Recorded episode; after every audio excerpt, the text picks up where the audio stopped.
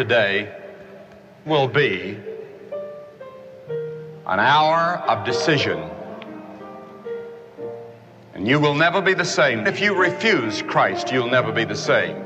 Once you've faced Him, once you've heard the gospel and rejected it, you can never be the same. It says when the rich young ruler rejected Christ, he turned away grieved. Because when you reject the claims of Christ, that's a very serious thing. It will be an hour of decision for many of you who receive Him today. Your life will never be the same. Your home will never be the same.